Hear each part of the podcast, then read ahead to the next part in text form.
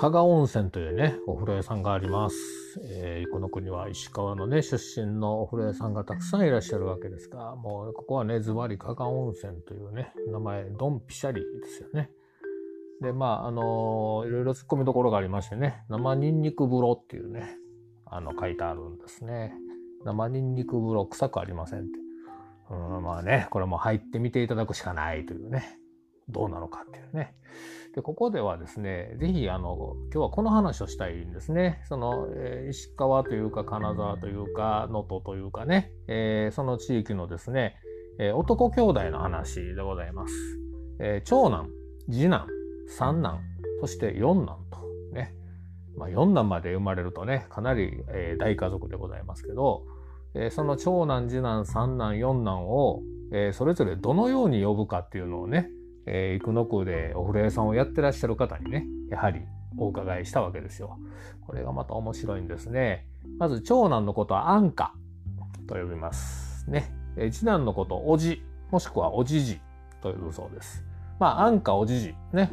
ここまではまあいいんですけど、三男四男を何て呼ぶかということですが、三男に関してはですね、コッパ。コッパ。えー、コッパみじんのコッパですね。木の橋という意味です。えー、四男に至ってはですね、おがくずと呼ばれるそうです。ね。安価おじじ、コッパおがくずというね。どういうことかというと、まあ基本家を継ぐのは長男ですよね。昔ですから。まあもしかしたら次男がね、っていうこともあるかもしれません。三男とか四男はですね、もうコッぱ木の切れ端とかおがくずみたいなもんでね、まあどうでもええね、みたいなね、すごいですよね。これ人権的に大丈夫ですかねっていうぐらい、まあそういう呼ばれ方をしていたというそうです。もっとすごいのもありますよ。えー、一説にはですね、三男四男は、特に三男ですね、えー、ワン叩き、ね、お椀を叩いて、飯くれ言うて、ワン叩いてるイメージなんでしょう。ワン叩き。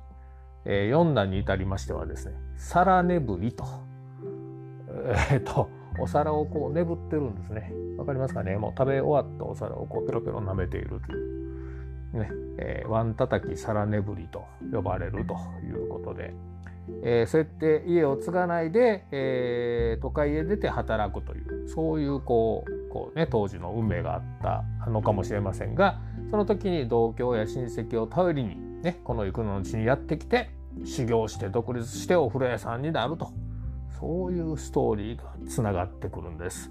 今日は安価おじじコッパおがくずの話をさせていただきました。ではまた街でお会いしましょう